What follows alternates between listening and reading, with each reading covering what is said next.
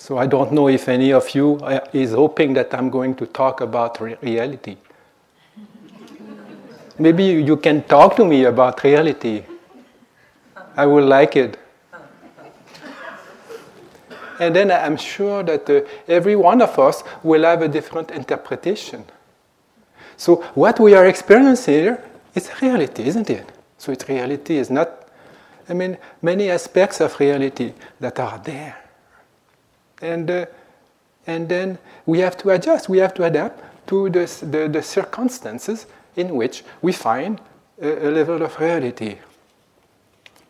So um, I would like also to to bring, you know, like so many, so a lot of so much of material we we, we can elaborate in this topic that uh, that it's difficult to select. So uh, what I will try to do is uh, uh try to make the difference between content meditation and process meditation. This is uh, an issue that uh, I would like to clarify a little bit, also related to uh, conventional reality and then ultimate reality. So we'll try to today just to clarify these two aspects of, of, the, of the definition that uh, we try to, to come across. I will see also some of the points that some of you have been uh, inquiring about. So we'll try to, uh, to explain that as much, uh, as much as I can.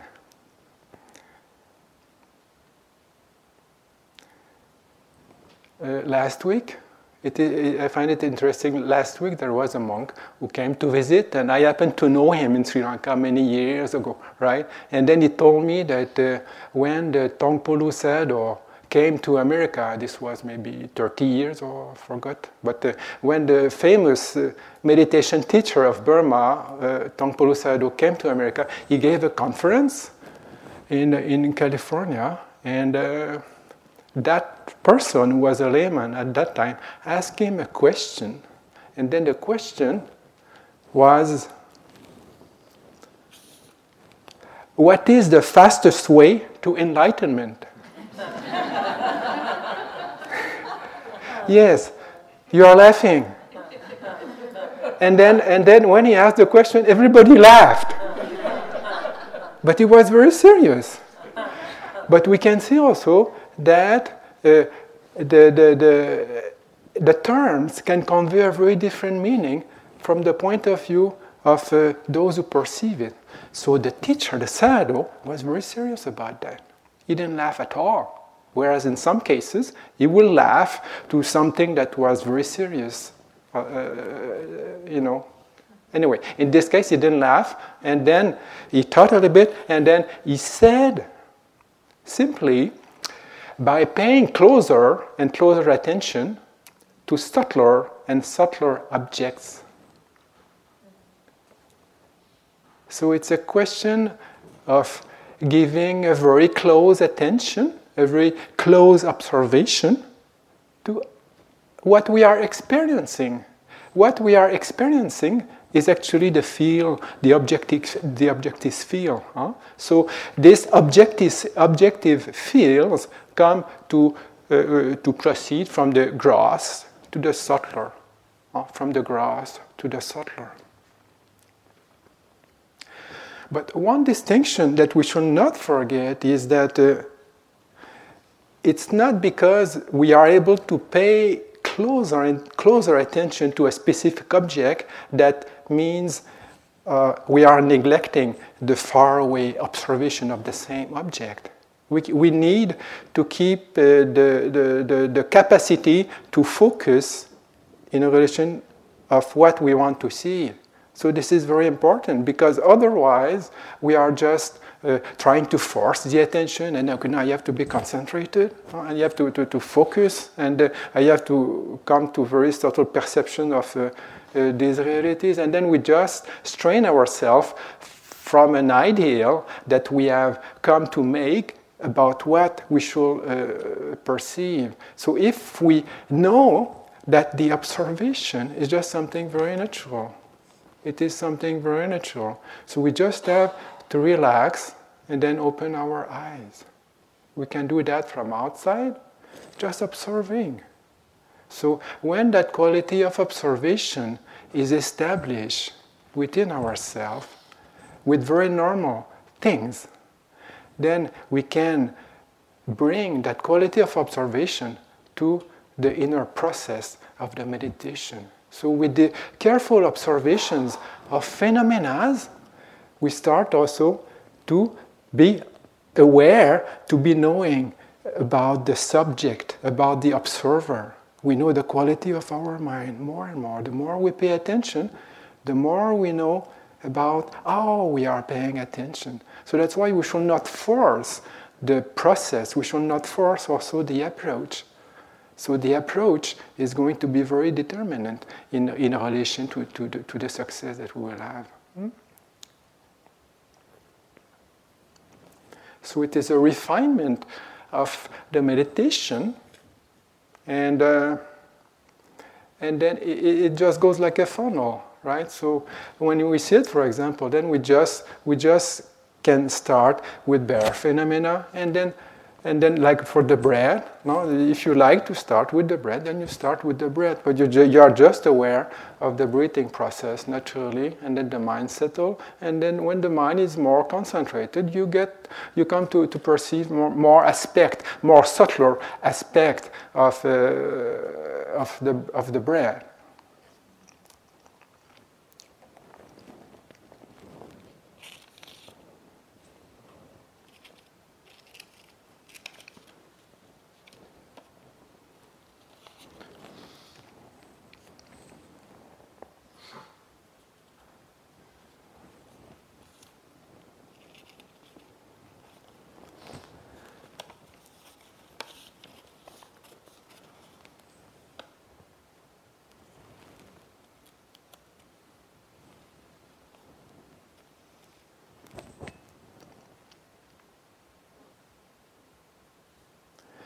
So there was a question since we are we have been introduced like uh, the last few days we are we are being uh, we have been introduced to the four element meditation and then the four element meditation as it was explained relates to the characteristics of uh, of what we are experiencing with these uh, physical sensations. And then also uh, these uh, sensations is the way we are experiencing these elements. These elements I mean, the so-called elements, uh, the term element that we now you understand what we refer to, refer to what is happening inside, but also refer to what is happening outside. Mm.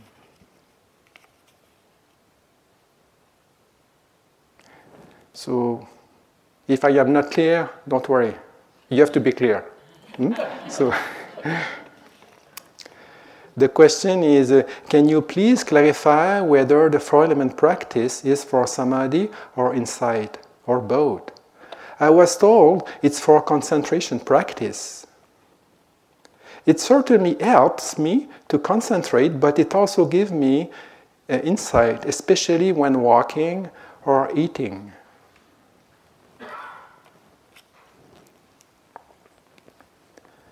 So, now we are talking about uh, samatha, we are talking about concentration, calming the mind, and then we are also talking about insight. So the, the, the parallel that, that, that, that, we try to, to make with these uh, two types of meditation relates to content and process. So content, content, right, content meditation refers more to a conceptual understanding of reality, whereas process refers more to, to uh, not uh, absence of concept, just a, a direct experience of reality itself. So with the meditation on the four elements, uh, it can be because it is because the object itself, well, it is the experience of these four elements in our body. This is observing a process. But since the observation is not yet clear enough, it's not calm enough, then it has the purpose just to calm the mind. For example, if you are starting, if you are using the, the practice just to calm and then just to relax and then just to be aware of your body by some people like to scan the body so you are just aware here and there and then and then and then you, you get rid of your tensions in the shoulders and then you get more comfortable and then everything relaxes uh, and then also together with that observation you identify or you know you associate the experience with uh, with these four elements like okay now this is heaviness this is the earth right and then the water is there and then the, the heat is the is the temper the heat is the, the fire element and all these things huh? so the experience itself the way you approach the, the, the practice is calming the mind but because the object that you are observing is a, is a process then if you continue with that, then you are just going to shift from a, a, a content aspect of, uh, of the meditation to a process. So in this case, the four elemental meditation is not going to, to lead you to more concentration than the neighborhood concentration, if you know uh, uh, these things in the, you know, in the, in the scheme of a, a traditional Buddhist practice.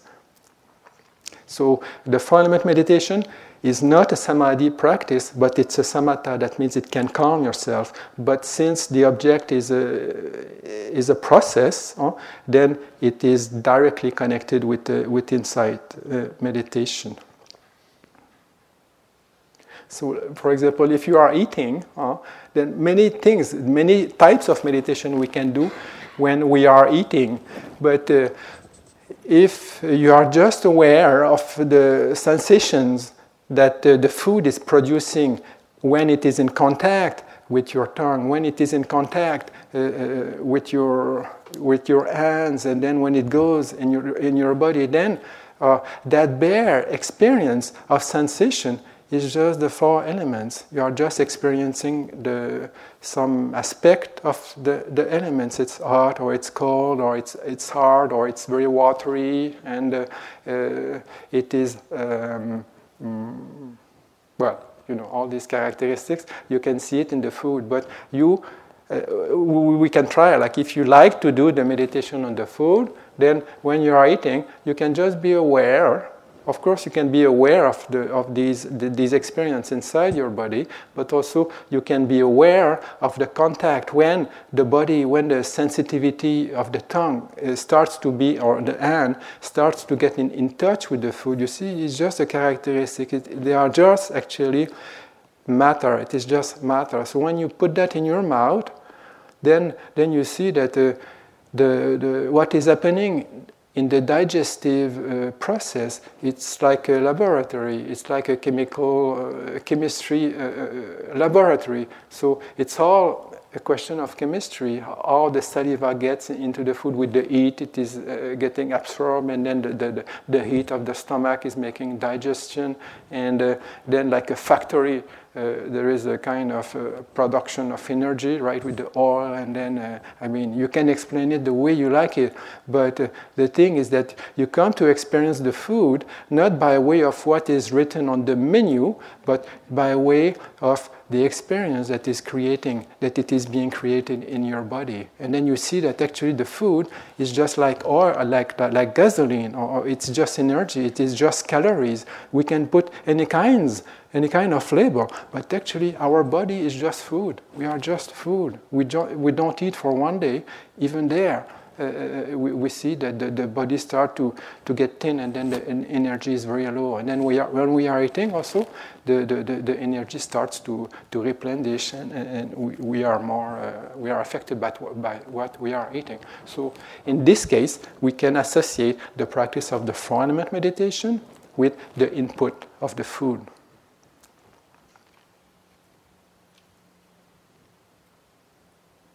So same thing when we are walking. If you are, if you slow down, for example, the movement of your of your walking, then actually you are also calming down the mind. You put the mind instead of having the mind distracted about what it's going to do and then what the, what is going to happen and then what what you missed and so you just come back to the present moment. You are aware, you are walking, and then you are lifting your foot, and then you're okay, right? And then you, you, are, you arrive at the end of the walking path, and then you have to turn. There is nowhere else to go Oh, so you are just going up and down. So then it's very calming. You are you are getting uh, acquainted with the by through the physical process. You are getting also acquainted with the mind.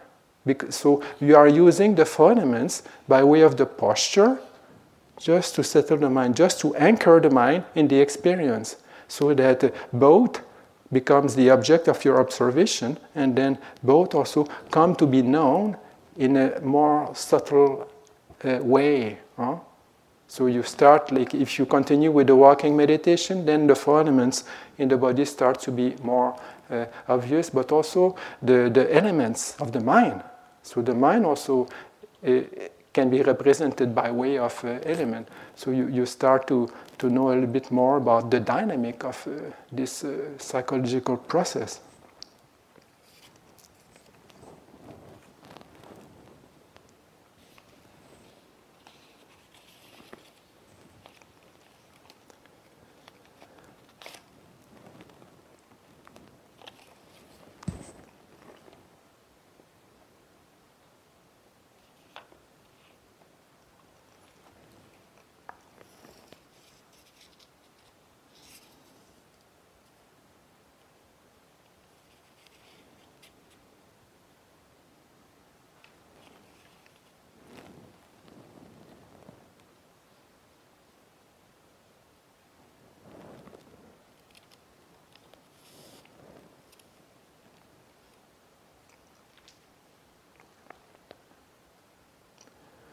So here, someone is uh, pointing out that uh, in one of the talk, I mentioned that metta can be developed both as a vipassana object and as a samatha object. So could I uh, develop a little bit uh, these aspects of uh, metta as samatha or metta as a vipassana?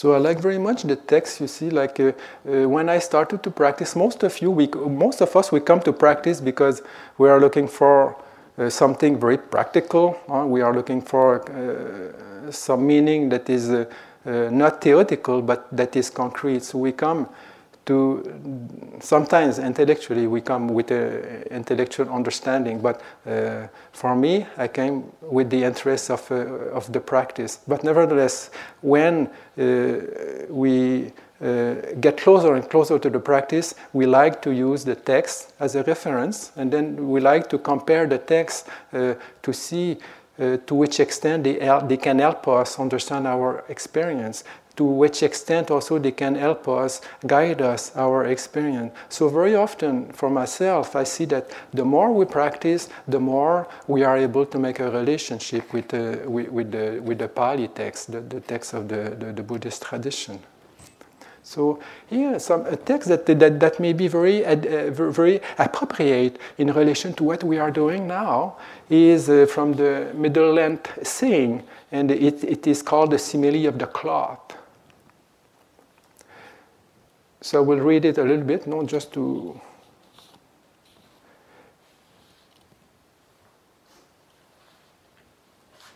So it goes like that. Because suppose a cloth were defiled and stained, and a dyer dipped it in some dye or other, whether blue or yellow or red or pink. It will look poorly dyed and impure in color. Why is that? Because of the impurity of the cloth. So, too, when the mind is defiled, an unhappy destination may be expected. Because suppose a cloth were pure and bright, and a dyer dipped it in some dye or other, whether blue or yellow or red or pink, it will look like well dyed and pure in color. Why is that? Because of the purity of the cloth. So too, when the mind is undefiled, a happy destination may be expected. What bhikkhus are the imperfections of that defile the mind? Covetousness and unrighteous greed is an imperfection that defiles the mind. Ill will defiles the mind. Anger, revenge, contempt, a domineering attitude, envy, avarice, deceit, fraud,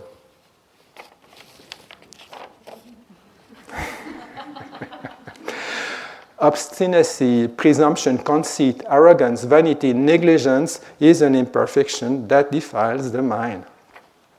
Knowing that the covetousness and unrighteous greed is an imperfection that defiles the mind, a bhikkhu, a bhikkhu, this is you, right? It's someone who is practicing. A bhikkhu abandons it, abandons, abandons it. Hmm? yeah, you, you need to understand, right? So uh, uh that's why I, I, try to correct myself when I know, no, this is not the correct pronunciation. so the bhikkhu abandoned it. So with all these defilements, we abandon, we, we, we, we, we, we abandon these things. But what is that? Isn't it what we are doing? Like we, we, we, we meditate and then we see, we, we start to be aware of what is happening in the mind, whatever, whether it is uh, uh, connected with these, uh, with these uh, things, you know, arrogance or conceit or, we are just aware, okay, now this, the mind is, is a bit greedy or the mind is a bit agitated and whatever the qualities of the mind that are there, we, we, we, we, we the experience make us realize that uh, this is not very skillful. And then by just observing, now you see, I'm sure that you will say that your mind is much clearer, that your mind is not so much defiled as it used to be when you arrived here. I hope so.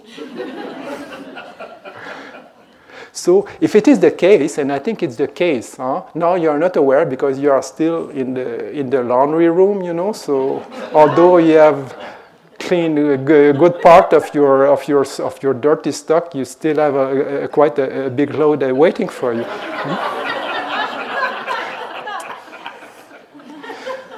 anyway, just to that extent, it's fine. Uh, it is fine. So from time to time, no, like like when you wake up in the morning, then you you don't worry about the schedule, and then you hear the birds, and then you are so happy. Okay, so then that happiness is is a just a, an expression. It is just a manifestation of purity. So there is a, lot of clarity, and then you are happy.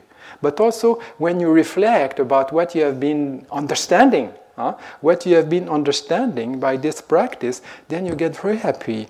And uh, uh, then the, the text uh, continues, you see? And then, uh, so when, the, when we abandon these defilements, then we acquire perfect confidence in the Buddha uh, and in the Dhamma. Well, I mean, it's not the kind, it's not necessarily a religious type of faith of, uh, you know, just a blind devotion. It's just a practical aspect of, of something that is uh, that, that, that, that is uh, that, that, that we can experience and, and, and um, that we can experience and, uh, and then realize no so uh, so we reflect about the quality of the Buddha and then also the Dhamma. And then we get a kind of faith no? we get a kind of inspiration and a kind of trust. And then the, it comes to have it comes to bring us a, a, feeling of oh this is good stuff. It's good stuff. It seems to work right? So then we get possessed of perfect confidence in the practice or in the teaching or in the buddha or in the people who are practicing also and then we gain inspiration in the meaning we gain inspiration in the in the Dhamma, etc. And then we gain gladness connected with that. And then when we are glad, rapture is born in us. And when we are rapturous, the body becomes tranquil. When the body is tranquil, we feel pleasure. And then when we feel pleasure, the mind becomes concentrated. So it is just that gradual thing, you see, just the gradual thing from, from the grass to the slaughter, the grass to the slaughter. So the process, that natural process that help us putting everything together brings a kind of harmony. And then that harmony is bringing us understanding. And then the understanding gives us trust. Yes, it is good. And then that brings us also a type of happiness, and then the happiness brings us pleasure. And then, uh, you know, when we are happy, isn't it that when we are happy, then we get very concentrated, concentrated by means of uh, by, uh, meaning, interest, and then the clarity of the mind. That's all.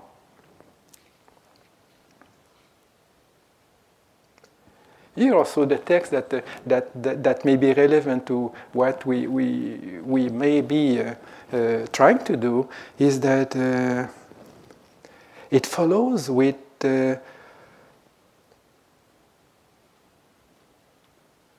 so one whose body is tranquil feels pleasure. In one who feels pleasure, the mind becomes concentrated. He abides, pervading one quarter with a mind imbued with loving kindness. Likewise, the second, likewise, the third, likewise, the fourth. So above, below, around, and everywhere. And to all as to himself, he abides, pervading the all encompassing world with a mind imbued with loving kindness, abundant, exalted. Is that only in the text? Or it's something we can feel, it's something we can experience.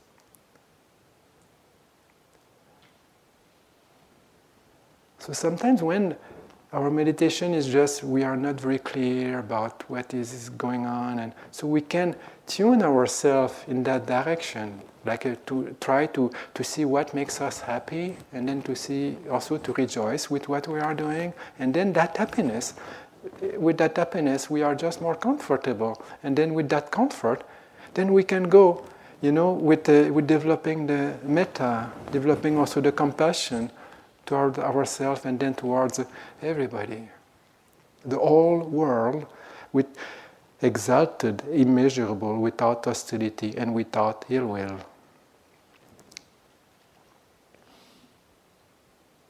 And then he, the, the, the, text goes to say that uh, it is done with compassion and then with appreciative joy and also with equanimity. And then also the, perv- the pervasion is just all around and then uh, infinite.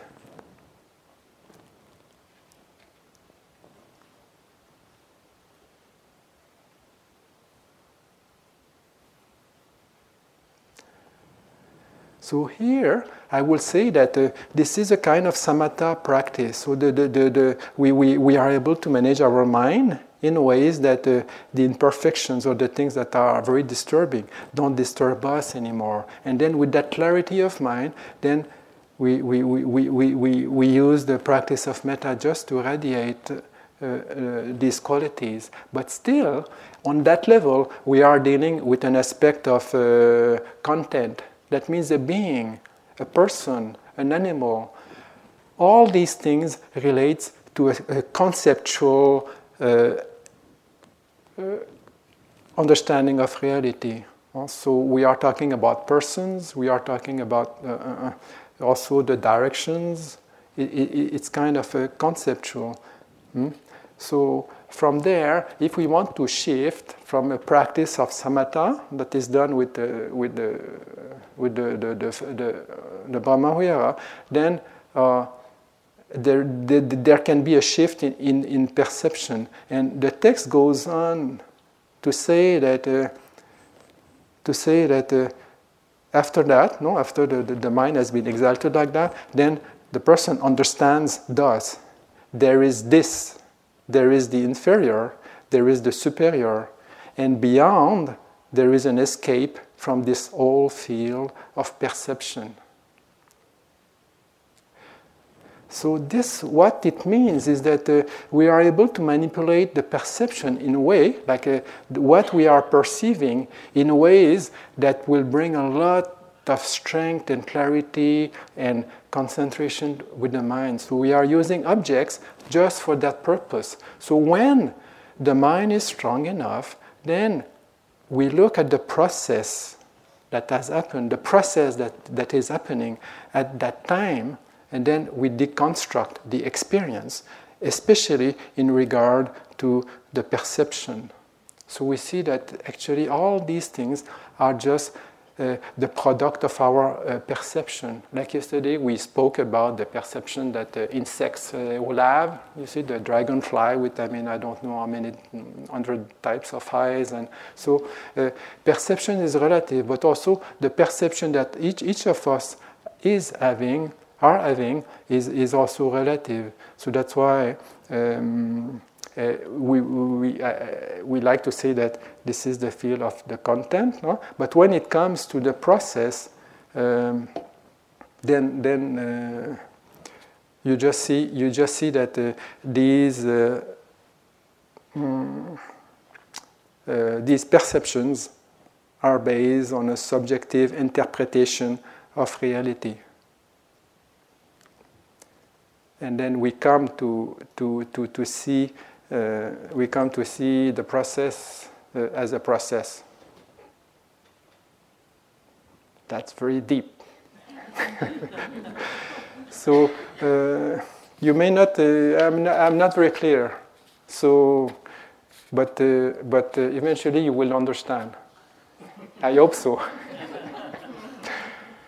So this is how this is how the, the this is how the the practice of metta can be used as a samatha and also it can be used as a vipassana. So when the vipassana is uh, going on, then the the perception of being don't exist anymore. We just see a process of uh, mind and matter.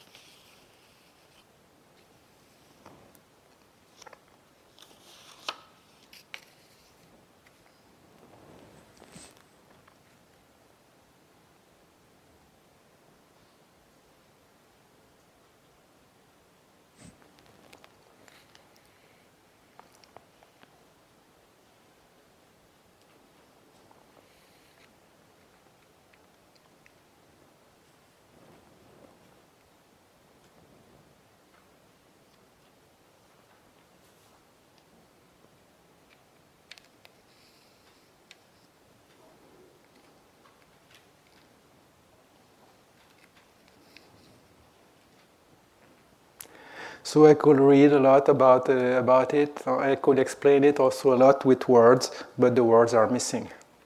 And uh, we can see, like in Buddhism, you have two aspects of reality. You have uh, the reality, conventional reality, and then what is called ultimate reality. So uh, everything that is conventional, like the social uh, convention, uh, the words we are using, the culture in which we are growing. Uh, what else? Uh, like a being, like like a noun. This is your name, huh? and this is your address, and this is your job, right? And then uh, you are a lady or you are a man, and then uh, things like this. These are concepts. So we are creating concepts, and then concepts are very important for a proper social interaction. If we don't have that conventional reality, then we cannot function in the world.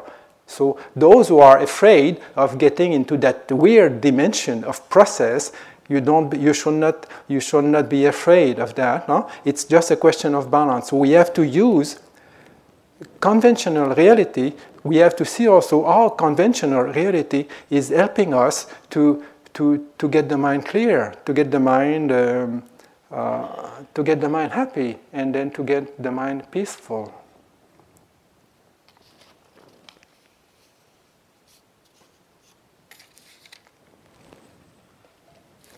So you see, uh, I also looked at the.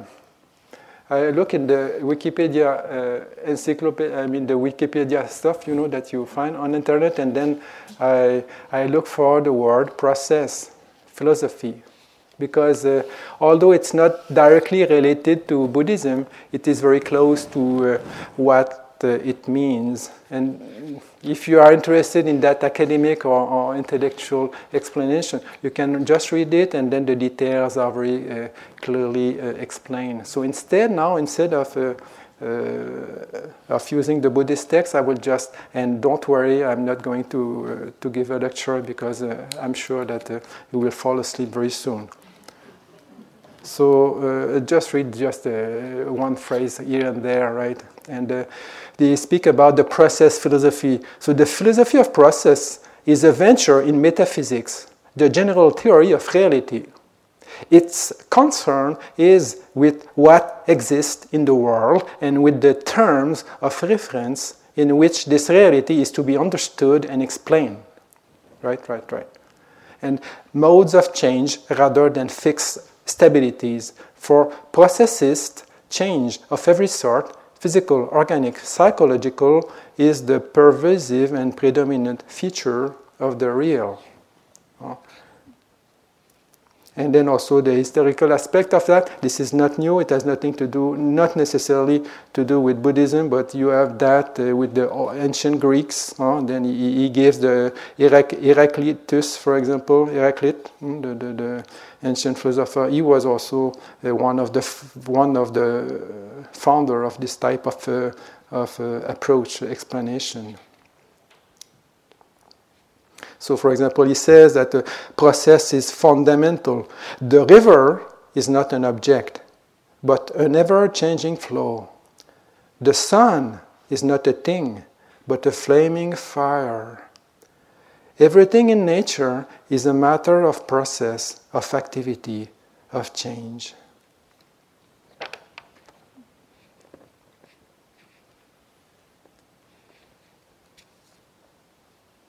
then it came it comes to, to, to, to details of, uh, of things that uh, we will skip but uh, that the, the, there is a they say that there is a paradigm about substance philosophy and then the, uh, anyway it's just uh, I think you have enough of uh, thing.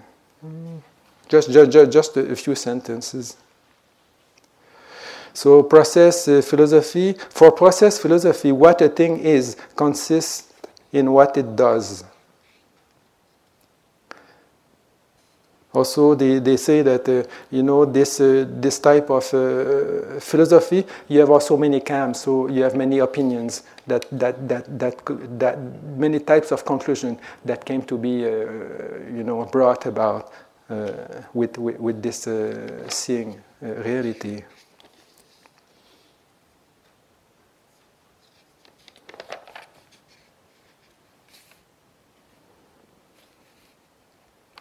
So here, uh, something maybe uh, fun, uh, interesting. After all, differentiation is sophistication. Detail is enrich, enrichment. Enrichment, no? So to, to, to sophisticate, to get more sophisticated, to get more detail, we get more rich.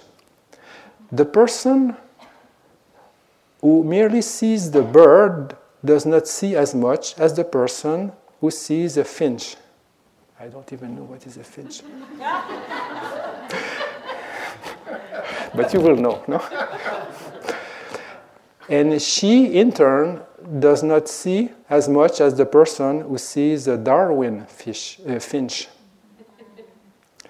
The realization and enhancement of detail bestows not just complexification as such, but also sophistication.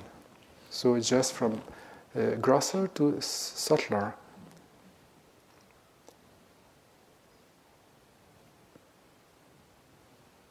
So here also is good. Uh, on this basis, the human complain.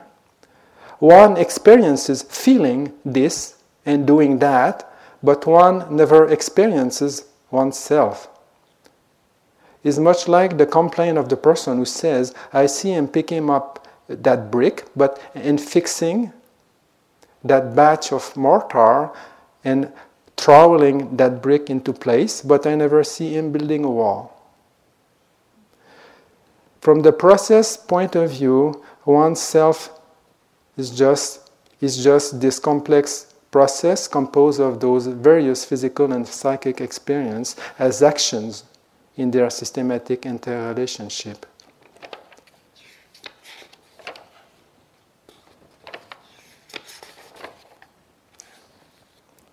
So two more quotes, I think, uh, and then I will end up. Process metaphysics envisions a limit to determinism that makes room for creative spontaneity and novelty in the world.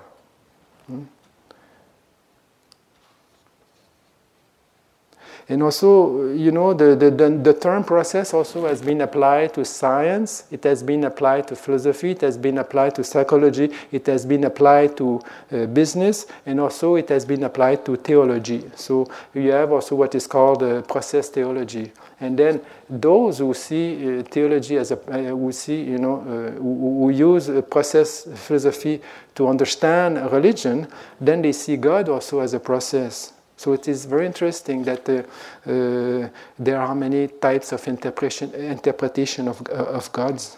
So who is making God? so some definition, if you use that approach, then it, it, God is just, uh, it is just the forces, natural forces, actually.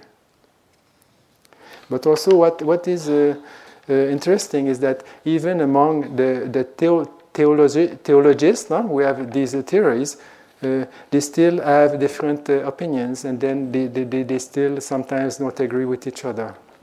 So that's why we have to see, we have to, we, we have to rem- remember that uh, whatever interpretation we give to reality, it's our interpretation. Truth is beyond the interpretation that we give to it. Uh, so when we come to truth, this is what is most important. And then words are, are, are just, uh, it's a field of understanding if we, if we, if we, I mean, if we discuss properly, but also it can be a source of misunderstanding and a, a source of conflict. So we have to be very careful by, by what we mean with our own words.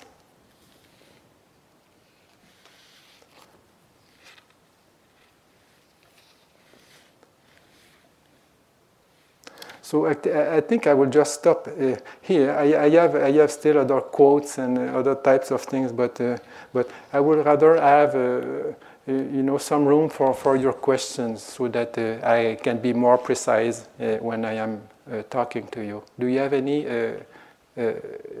things that you'd like to clarify, please? Um, when you talk about object-based um, meditation versus process-based meditation, could you give an example of like in your head, like what's going on when you, I guess, when you're going through the different types of meditation, what you're paying attention to, and even the stream of consciousness that happens? Yes. Yeah. So, what is the difference with the with the experience of uh, content meditation and then process meditation? Hmm? So, uh, the process meditation is more a direct experience of what is going on huh? by way of physical energy. Physical, like if, if, it, if it refers to the body, you are just experiencing the, the, the, the, the, the, what is there, right, by way of uh, characteristics of, uh, of hardness and then pushing and then all, all these things, no? but also what you are experiencing inside without the concepts, no? the characteristics of elements. Then you can also experience that uh, from outside. So uh, that uh, that intuitive and direct knowledge of what is there inside is also uh, reflected with what you see outside. But uh, this refer, uh, if we refer to, to the body, is it, uh, is it okay? Not very clear. yes, no, no, uh, uh, that's okay. Um, For example, if, you, if I tell you this is the table here, so you understand, okay, now this is the table. So, so when you take this one, huh, then you lift up the table and then you put the table there. So this is a concept. So you are carrying a table, but actually the, the table, the, the, it's just a word, uh, and it is just uh, uh, an idea that uh, we are. It's just a convention that language has fabricated to to denote the what what is that? But actually, if we look at the table itself, we can say that this is wood. Huh? But also, if we look at the wood, if we look at the tree, if you are just looking at the substance or the content of, of what is the wood, it is just the four elements. So in the in the tree or in the wood, you just have these characteristics of uh, of, of, of the four. So a chemist will will will have maybe or a scientist will have a, a wider uh, possibility of definition. Okay, now what is the wood? So the terms that is going to be uh, used in chemistry or in physics are going to be a little bit different, but uh, it refers to a more uh, uh, it refers to a more uh, non-conceptual uh, apprehension of reality. So the hardness of the table, the weight of the table, and uh, the, the, the, temperature of the table is something that is not conceptual, it's something that you directly experience.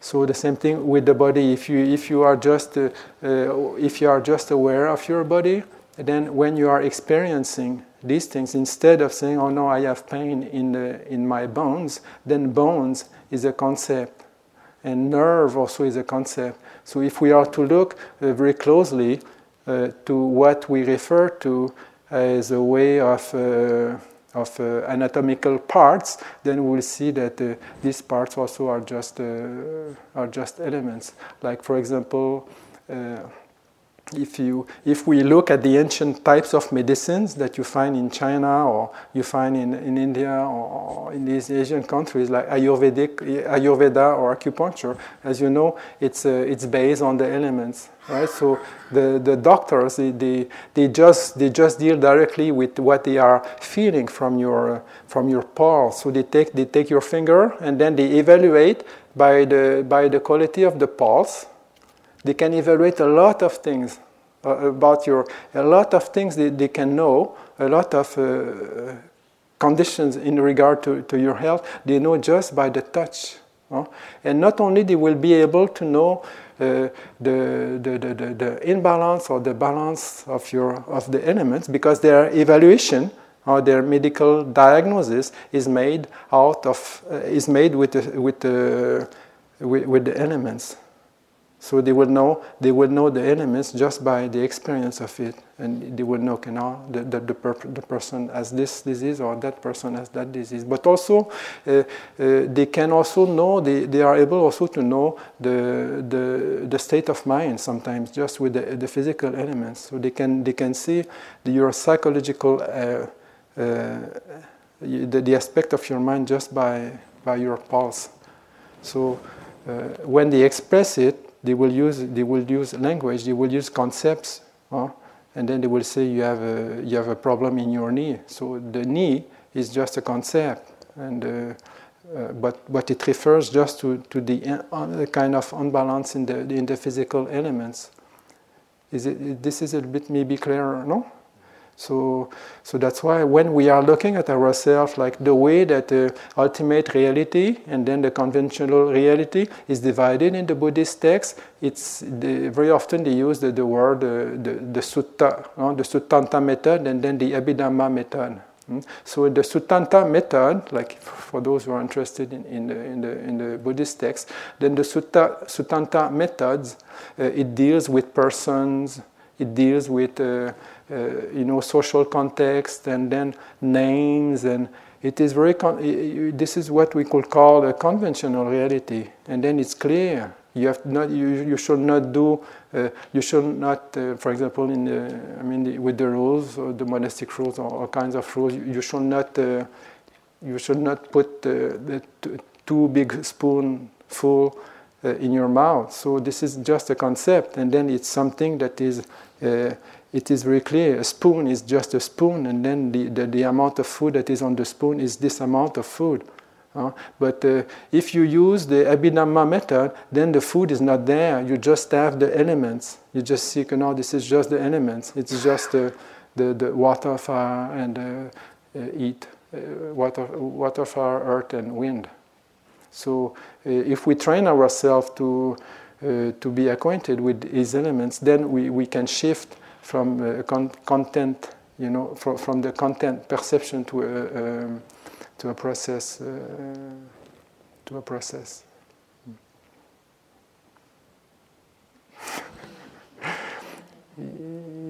yes, sorry. Then please. So connected to that, just to see if I'm understanding what you're saying. Say I'm doing metta, and I'm starting from a very general level of saying the phrases and calming my mind, and that's content. And then there's a shift that happens where I move over to more focusing on the elements as it relates to that content.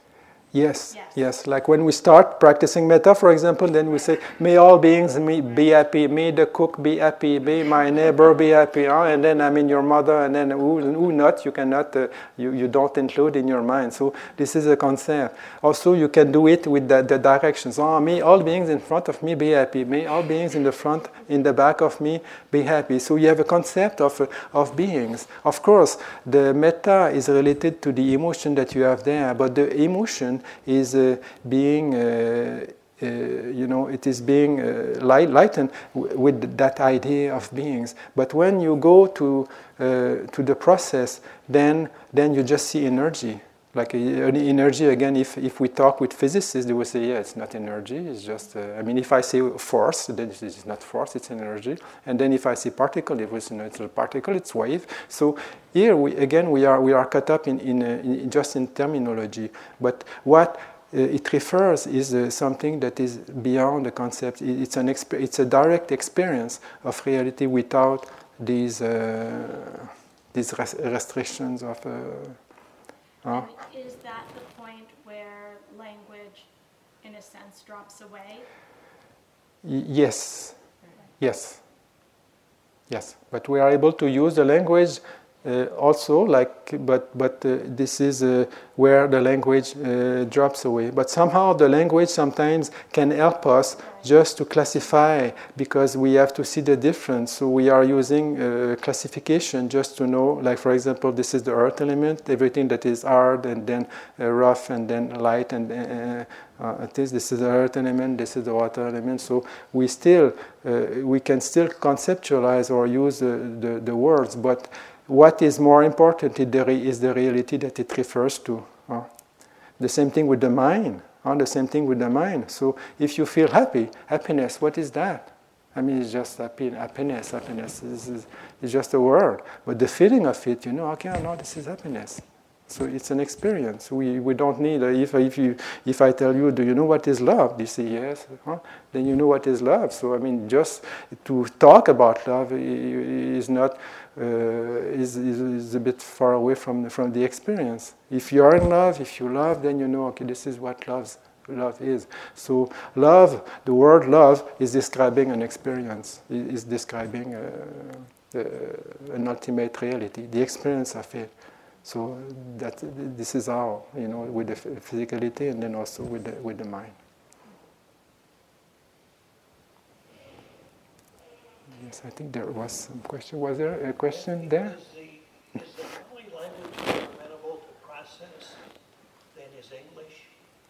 If the Pali language is yeah, more? Is more descriptive of processes than English No, like the, this is what I say that uh, in the Pali language you have the you have language, you have terms that refer to uh, content, and then you have terms that refer to processes. So all the Abhidhamma uh, terminology refers to, to process, and then the Sutta, Suttanta uh, terminology, terminology refer to content.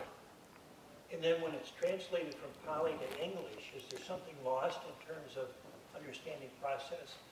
Not really. I think I think uh, somehow the English terms can also convey the idea of what it refers to because it's just uh, it's just language. So whatever language we are using, is still kind of conceptual. But of course, if you know the Pali, then you may be more precise to know what it refers to. Yes.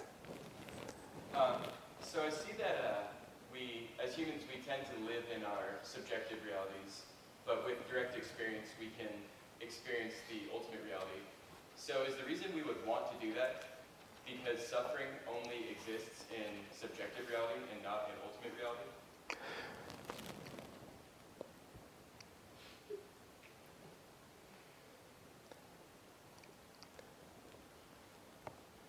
I think we need to like to come closer to, to the object of observation. Huh? So we get more subtle uh, ways of looking at the phenomena. So if we are to look at the phenomena of uh, uh, the manifestation of suffering, then we can see it from the subjective aspect. So I mean, you look at uh, how a psychologist will treat someone with difficulty in his life or her life, then then it's very conceptual. Huh? And then he's talking about suffering. But if you are talking about suffering on the, on the process level, everything is suffering. But the conception of it, the, the, the definition of it, we will refer to something else. So just because it is a process which is constantly changing, then it has no substance, it has no stability, it has nothing that you can hold on. So just that fact makes it unpredictable, and then then then it's not.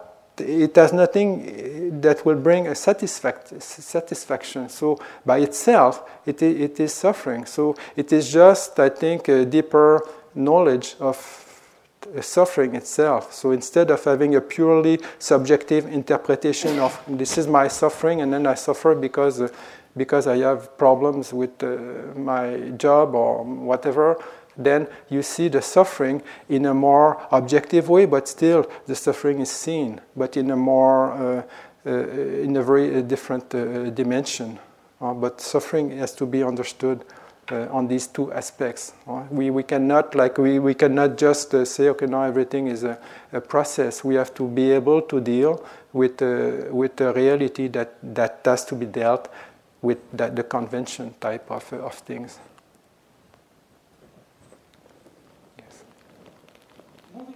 Process point of view, um, if we say that everything is relative and can be broken down into their respective elements and we understand something because of a social convention that it serves a particular purpose or a particular meaning.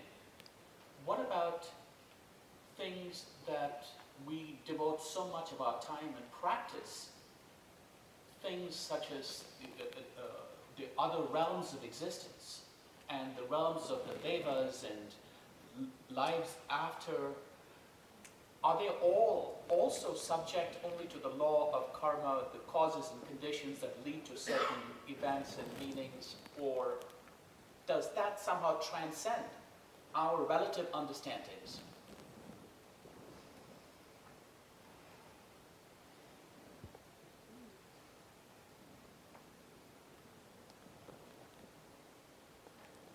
So if the different planes of existence, for example, if that transcends the, our uh, relative understanding. Is that also just a concept, or is that something more ontological, more objective?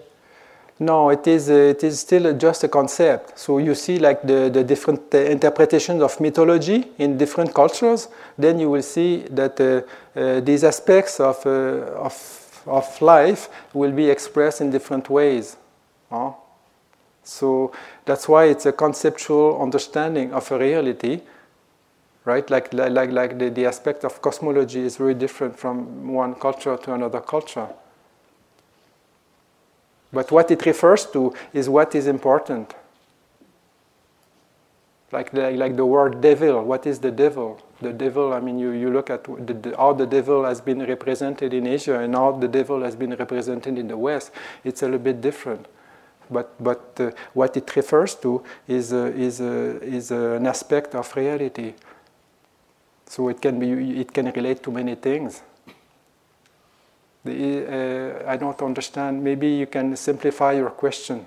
Um, what you just explained, I'm just wondering if there's anything more to it than that. I mean, can we dismiss Buddhist cosmology as just simply something that arose to give a particular explanation to a group of people at a particular point in time, or is there something more to it?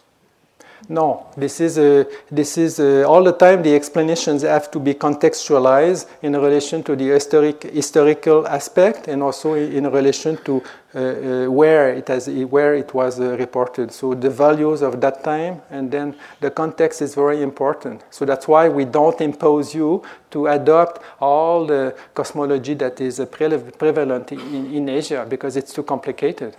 Uh, of course, if you're interested, it's fine. You, you, you, can, you can know about the cosmos in, uh, in many uh, different ways, but it's not, uh, it's not necessary. You, you, we can simplify it, and uh, we don't need to deal with that. It's just uh, the, the, the different interpretation of reality that, that, that came to be explained in all kinds of ways. Yes. Yes. Really enjoyed hearing the Wikipedia explanation of process and the idea that it just refers to change. Yes. Something that's constantly changing. Yes. Which is the true nature of reality. Yes. And that's up on the board on your chart. Yes. Under process, the Vipassana meditation is understanding the true nature of reality as arising and passing away. So my understanding is the way we observe that in our body is by observing sensation. Yes.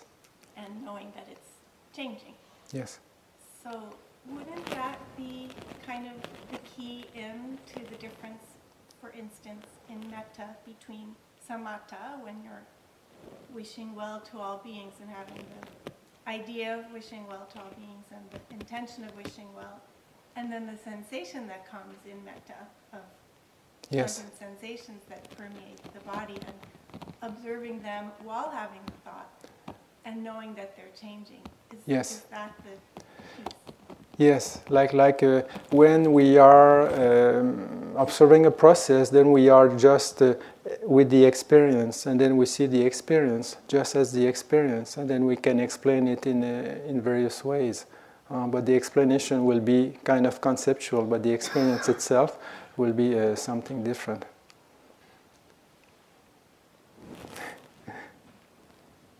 So you can read if you like. You can you can uh, look at that thing about process. You can read also about uh, about the Buddhist philosophy, and uh, and then you can ask questions maybe to specialists.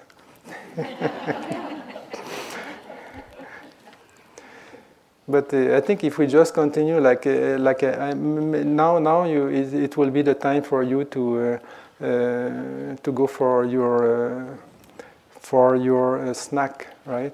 But but but it can be very simple. It, it, it, can be very simple like this. Uh, I am sorry. If you like to go, you please go. You say no. He's again lost in his explanations that we don't catch uh, so much. So you please uh, be comfortable to just to proceed and have your bananas or, or apple. just to finish, just just to finish on the.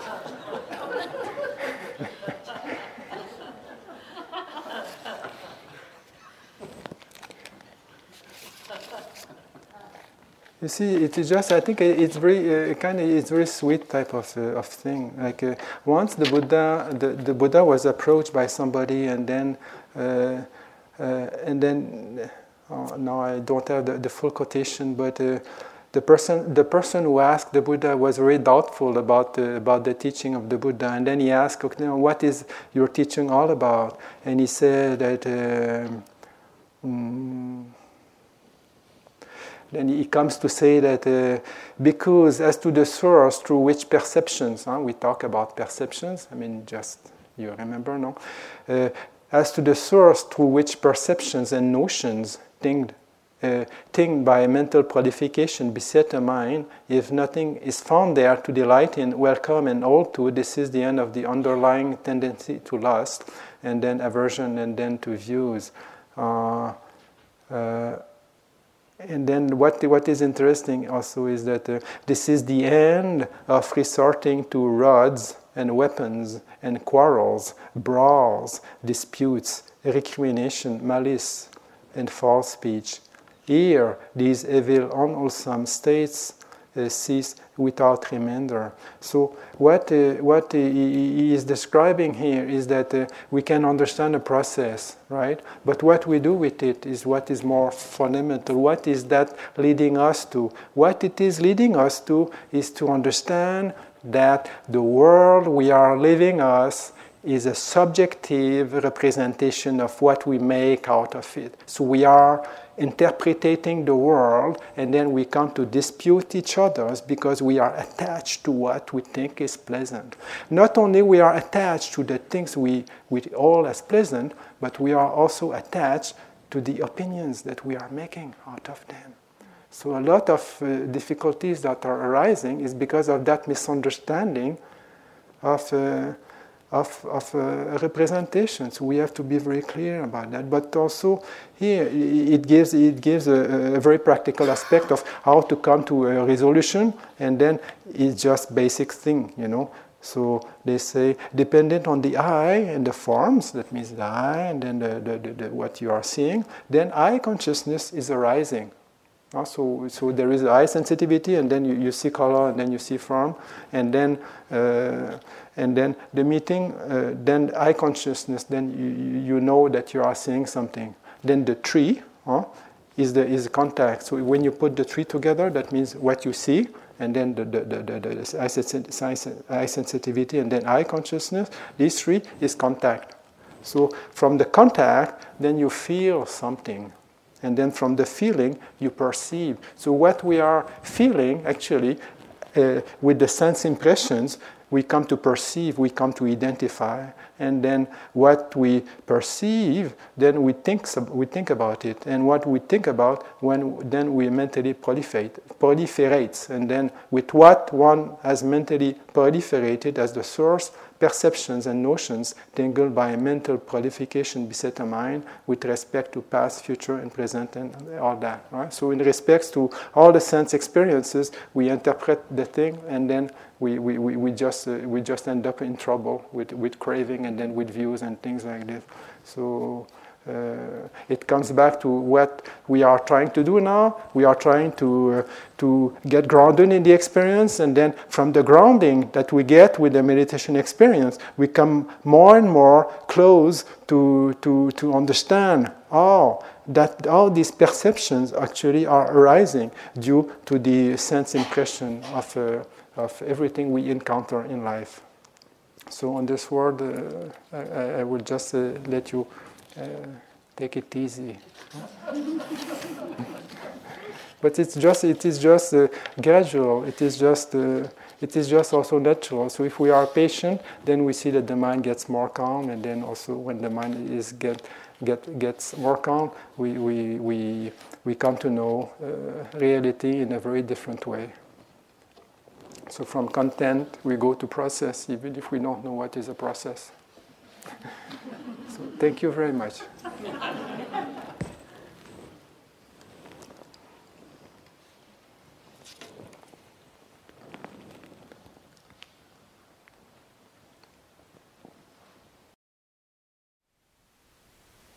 Thank you for listening. To learn how you can support the teachers and Dharma Seed, please visit dharmaseed.com org slash donate.